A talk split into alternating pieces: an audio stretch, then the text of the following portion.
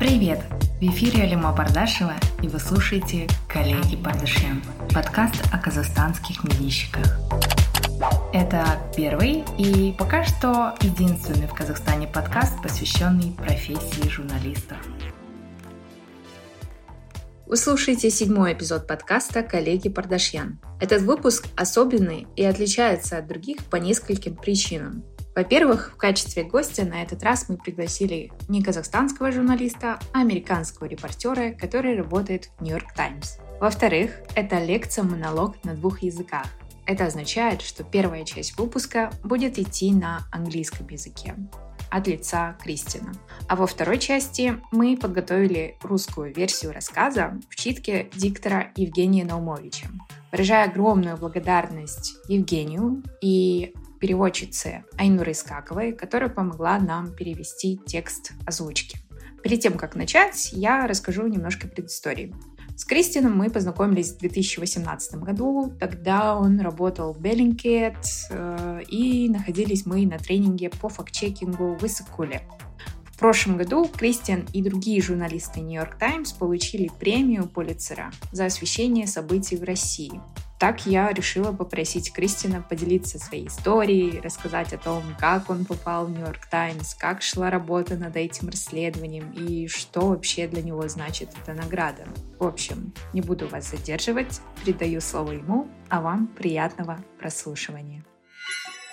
Hi, my name is Christian Tribert. I'm originally from the Netherlands, but currently living in New York. Previously, I worked as a researcher at Bellingcat, And right now, I work as a reporter at the New York Times, uh, specifically the visual investigations team. We combine traditional reporting with um, digital open source information, for example, satellite imagery, to understand major events and conflicts. Think of, for example, an American airstrike in Afghanistan or police brutality in the United States. Last year, our team and other journalists at the New York Times won the Pulitzer Prize for a coverage of Russia. And the jury noted eight materials about exposing the predation of the regime of Vladimir Putin, and two of them videos of our team, the visual investigations team. And this episode of the podcast, I was asked to share my story of how those two investigations came about. To begin, I'll tell about how I got started at the New York Times. So, when I was in high school, my teacher invited me to write for a local magazine about music, and I, I really enjoyed that. But a couple of years later, when I was an undergraduate student in the city of Groningen, I started writing about what I do today too, which is international crime and, and conflict analysis. And having traveled a lot, mostly hitchhiking in the years before, it was it was easy for me to travel with friends, for example, to Syria, Iraq, and Ukraine, and that's how I started my career as a freelance journalist as well. But it felt I didn't contribute much. You know, there's so many good journalists in Ukraine, Syria, and Iraq. So, you know, what was I contributing? Meanwhile, I was fascinated by the work of Elliot Higgins, who then used the name Brown Moses. And he only used openly and digitally available information. And inspired by him, I started doing the same, using openly available information to investigate US led coalition airstrikes in Iraq and Syria, as well as Russian airstrikes in uh, Syria. Bellingcat had started a year earlier, so this is in 2015 and they quickly welcomed the work I was doing. And that's how I got involved, you know, through Twitter. And basically, every day since then, in 2015, until now that I joined the Times, I was looking online what I could investigate. Now, I'll tell you about the idea of the material for which we uh, received the award. So, beginning in 2017, our team has tracked the repeated bombings of hospitals in Syria, which is an apparent strategy of the Syrian military and Russia its ally. Over 50 healthcare facilities have been attacked since the end of April of 2019 you know, when there was an offensive to reclaim the Idlib province from militants opposed to Syria's president, Bashar al Assad. Now, Russia has long been suspected of being behind these hospital bombings, but direct evidence of its involvement is difficult to find, and, and Russian officials denied responsibility. So our team's founder, the visual investigations team, is an Irishman called Bel- Malachi Brown. He was interested in finding the culprits of these hospital bombings. And, you know, given my history of investigating airstrikes for Bellingcat and Air Wars, I was very interested too. So We started monitoring these suspected attacks on hospitals in Syria back in 2017, but we started working full time on it in 2019 for about like seven months, I would say.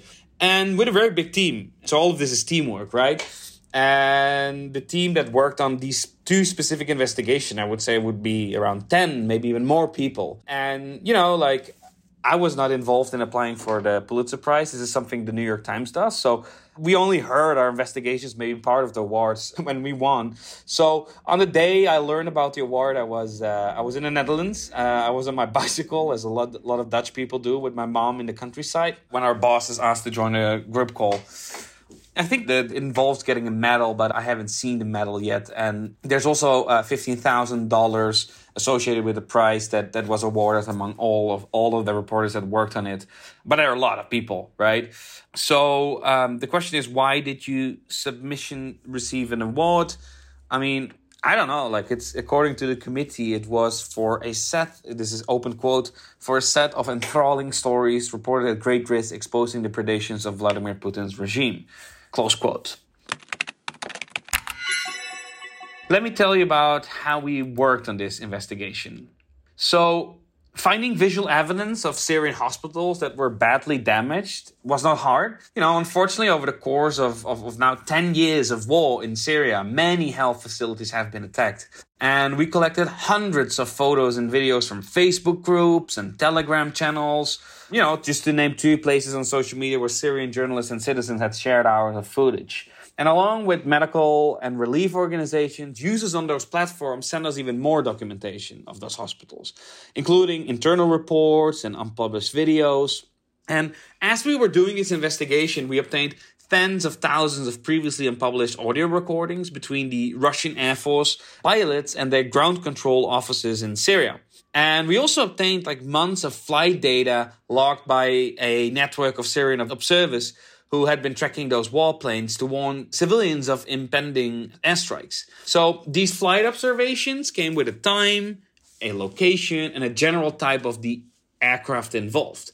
So our question was could these communications, each only a few seconds long, you know, like riddled with like seemingly indecipherable military jargon and, code words like srabotal and, you know, like different words, could they be direct evidence of Russia's violating one of the oldest rules of war, basically Russia bombing hospitals. So we needed to verify and match these Russian communications and flight logs with the other inf- strike information we had gotten, right? Like the satellite imagery, doctor statements, witness statements, and deciphering the exact precise time and location of each hospital that was bombed. And that, that proved to be the key in our investigation we had months of data, so a lot of information, but we focused on May 5 and 6, 2019, because there was a time frame of, of less than 24 hours when four hospitals had been bombed. That's a lot of hospitals. And each of those hospitals was on United Nations uh, sponsored deconfliction list as well, meaning they meant to be spared from attacks. They shouldn't be attacked according to the United Nations and the World Health Organization. And we eventually started to see patterns in the data. The clearer the picture got, the more damning it became for Russia. We then organized and merged all of our this information into a spreadsheet database and a data analyst in our graphics department um, designed a tool that allowed us to filter and search for thousands of data entry points by time and place. So for each airstrike, we examined the evidence recorded at the time of the attack. First of all, where the Russian Air Force aircraft in the air? Secondly, were they spotted near hospitals? Thirdly, what were they talking about on the intercepted audio that we had? So let me show you one example. In the case of Nabil Surgical Hospital, which had been bombed repeatedly and was restored with the help of the World Health Organization, a local news coverage and incident reports placed the time of the attack around like 5:30 p.m. local time on May 5th, 2019. Now, witnesses are often central to estimate the timing, so we spoke to a doctor who was working at Kafr Nabil Hospital when it was hit. And he said the hospital was struck at 5:30 p.m with three more airstrikes following five minutes apart. So that we have like some indication of time, right? and local media activists started filming after the first strike. Four of them, four different journalists, caught the next strike on video. And we were trying to find out whether they would all share the same strike or multiple ones, or maybe even four, as the doctor suggested. So to find out, we needed to know whether the videos were filmed in Kafernabel. We use a Google Earth. We labeled the landmarks like a minaret and a water tower and kept track of the nearby hills and mountain ridge. And time, you know, we use Google Earth to plot these airstrikes to find out where they happened, the hospitals, the visual evidence, all the information on a map. This practice, known as geolocation, you know, can determine the exact site of a photo or video by using landmarks and geographical features and corroborating them with satellite imagery. We managed to geolocate all the videos and determine that the explosions all happened at Kabernabel Surgical Hospital. The next step was we then analyzed the explosions and smoke patterns after going each video frame by frame and lining up the videos next to each other. We realized we had footage of like three different strikes from multiple angles. An analysis of these shadows in the videos allowed us to estimate the times of the strikes as well. But to get the you know the exact time based on the seconds basically what we wanted to do we asked the local journalists and news agency to share their footage with us so we could see the files metadata to see the exact minute each hospital was hit. So down to the second right? 536.12 541.14 and 549.17 p.m we knew that at least three, possible four airstrikes had hit the hospital from all this information, but we still didn't have the culprit, right? The flight logs and videos of the aircraft off Kafranava that day didn't have the key either because both Russian and Syrian air forces had been active. So it was a perfectly ambiguous situation. We didn't know who bombed the hospital, but it must have been one of the two, right? But the Russian Air Force communications that we obtained provided the clearest evidence of Russia's responsibility because we had the exact time of the explosions from the video metadata. And at those exact times, a Russian pilot released four weapons. So the pilot identified himself as 72, saying Zrabotal at 5.30 p.m. He then repeats five minutes later at 5.35 p.m. again, Zrabotal, and then five minutes later at 5.40 and eight minutes later at 548, he says Rabotol, Rabotol. It's Rabotol. So he has four weapon releases in all, each about like five minutes apart, and some 40 seconds before the time of impact, we had calculated from the video metadata. So, because the hospital was dug deep under its original building after repeated bombings, only one person was killed, but many others were still injured. So, this is one example. We saw three other instances where the Russian Air Force worked, Zrabotal, on hospitals, bombed hospitals over a period of 12 hours in early May 2019. So, the evidence was clear in each case. In less than a day of air activity, in Russia's four year, now five year involvement in, in the war, paints a very damning picture of a permanent member of the United Nations Security Council. In conclusion, I want to say it's great that work related to the terrible war in Syria gets recognized with the prize. And I hope it shows newsrooms and journalists that it's worth focusing on wars and conflicts that have been gone on for so long but are still so tragic and we must investigate. Alima asked me if I ever dreamed of receiving this award. I'm not really focused on prizes, so I hadn't really thought of it, to be honest. And of course, you know, it's a great recognition of the work we're, we're, we're doing. But if anything, I hope it generated more interest again for the terror conflict in Syria. Teamwork and I think spending a lot of time are important aspects of awards. And, uh, you know, Alima and I met each other in Kazakhstan and in Kyrgyzstan. And I hope that this story will inspire you to have a Kazakh journalist win the Pulitzer Prize. That would be, of course, amazing. Thank you so much for this interview and wishing all of the listeners nothing but the best. Let's keep investigating.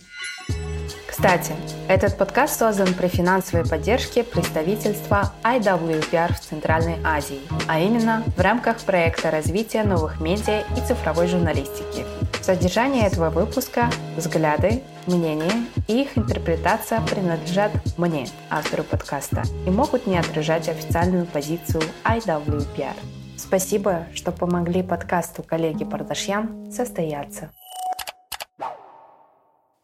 Как выиграть Пулицеровскую премию? Рассказ Кристиана Триберта в озвучке Евгения Наумовича.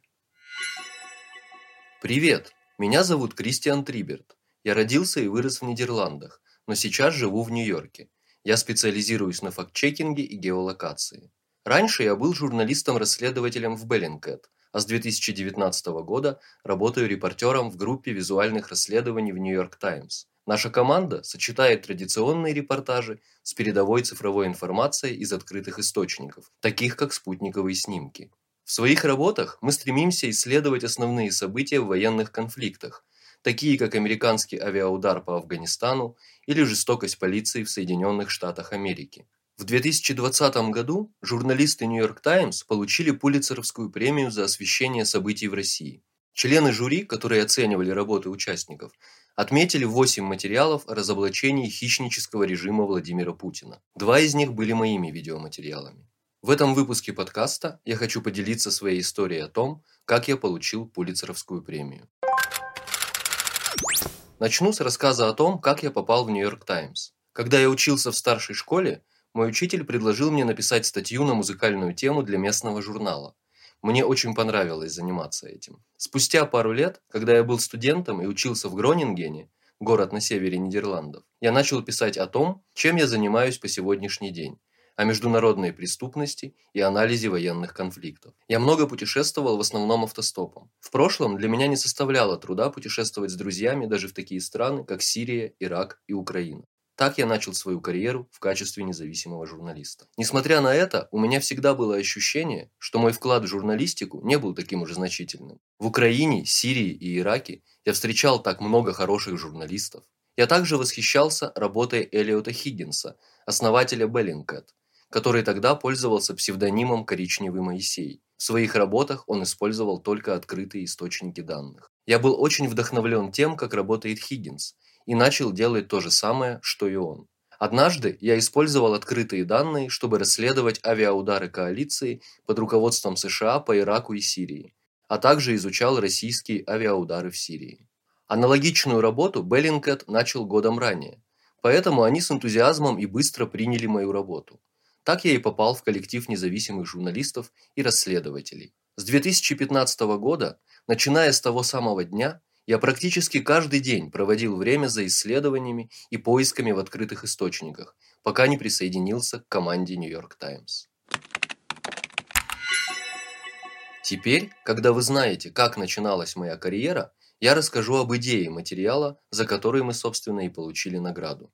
Начиная с 2017 года, наша команда отслеживала неоднократные взрывы в сирийских больницах и очевидную стратегию сирийских военных и их союзника – России. По данным ООН, тогда более 50 медицинских учреждений в Сирии подверглись боевым нападениям. Это была операция по освобождению провинции Идлиб от боевиков, выступающих против президента Сирии Башара аль-Асада. Хотя Россия давно подозревалась в причастности к этим авианалетам, найти прямые доказательства ее причастности было сложно. Официальные представители России отрицали свою причастность и твердо стояли на своем. Основатель нашей команды ирландец Мелоки Браун был заинтересован в поиске виновников этих взрывов. С учетом моего опыта расследования авиаударов для Bellingcat и Airways, я тоже хотел разобраться во всем этом.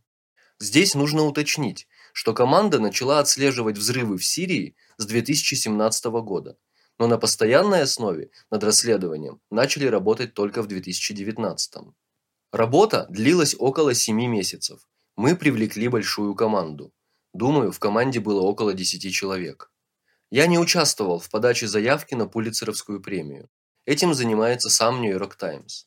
Мы только предполагали и слышали, что наши расследования могут получить награду и узнали о выигрыше тогда, когда уже объявили результаты. Когда оглашали результаты, я находился на своей родине, в Нидерландах, так как застрял там из-за локдауна. В тот день, когда я впервые узнал о награде, я ехал на велосипеде в сельской местности. Наши руководители попросили нас присоединиться к групповому звонку. Тогда и стало известно, что мы получили премию. Пулицеровская премия подразумевает получение медали, но я ее лично не видел, честно говоря. Также выигравшей команде присуждается 15 тысяч долларов. Деньги распределяются между репортерами и продюсерами этих восьми историй. А это довольно-таки много людей, надо отметить. Почему именно наши работы получили награду? Ну, по мнению комитета премии, и это их прямая цитата, Это была серия увлекательных и опасных для расследования историй, разоблачающих хищнический режим Владимира Путина. Позвольте подробнее рассказать о процессе работы над материалами. Найти наглядные доказательства того, что сирийские больницы действительно сильно пострадали, оказалось несложно. К сожалению, за 10 лет войны многие медицинские учреждения подверглись военным нападениям.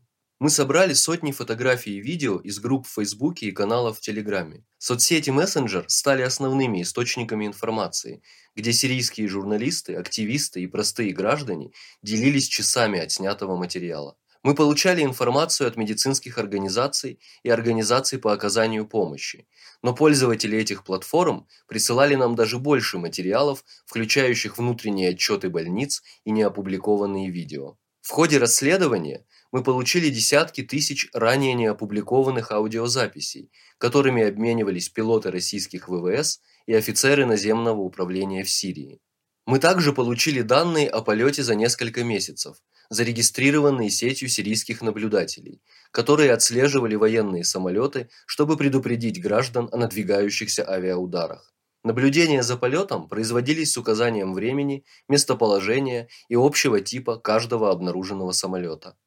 Могут ли эти сообщения, каждая продолжительностью всего несколько секунд, и пронизанные, казалось бы, неразборчивым военным жаргоном и кодовыми словами, быть прямым доказательством нарушения Россией одного из старейших правил ведения войны – не нападать на медицинские учреждения в зонах конфликта. Нам нужно было проверить и сопоставить сообщения на русском и журналы полетов с другой полученной информацией об авиаударах, включая спутниковые изображения и показания свидетелей в лице врачей. Таким образом, ключевую роль сыграла расшифровка сообщений и определение координат и точного времени каждого удара по больнице. Хоть у нас и были данные за несколько месяцев, мы решили сосредоточиться на данных от 5 и 6 мая 2019 года, когда за сутки были взорваны четыре больницы. Согласно правилам ведения военных действий, принятых Всемирной организацией здравоохранения и ООН, медицинские учреждения не должны были попасть под атаку. В конце концов мы увидели закономерности в данных. Чем яснее становилась картина, тем страшнее она была для России.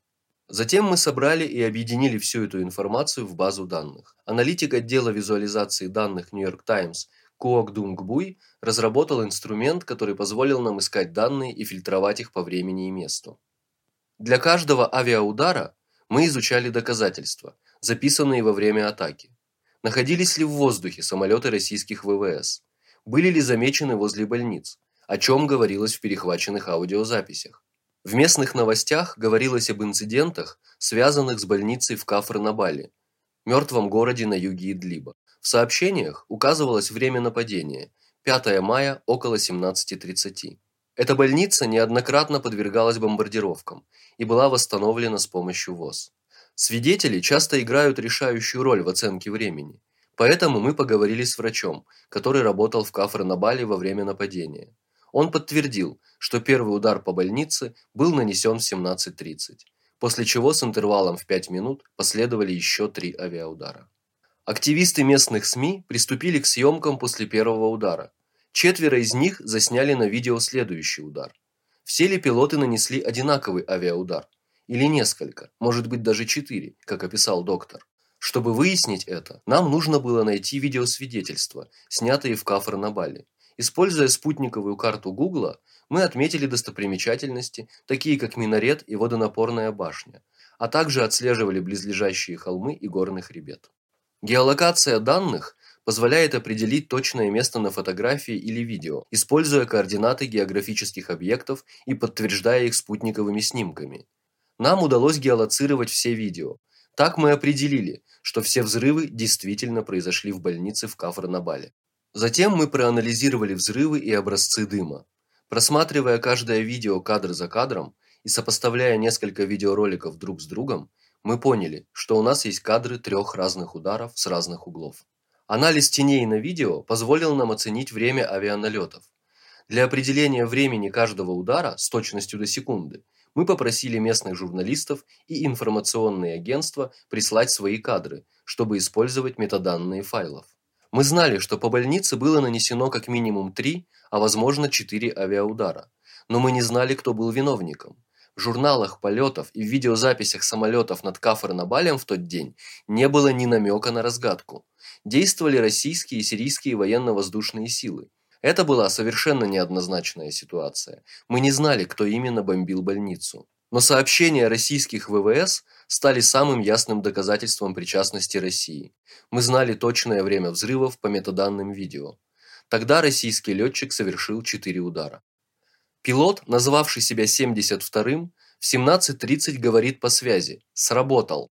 Он повторяет это через каждые 5 минут. В 17.35, в 17.40 и в 17.48.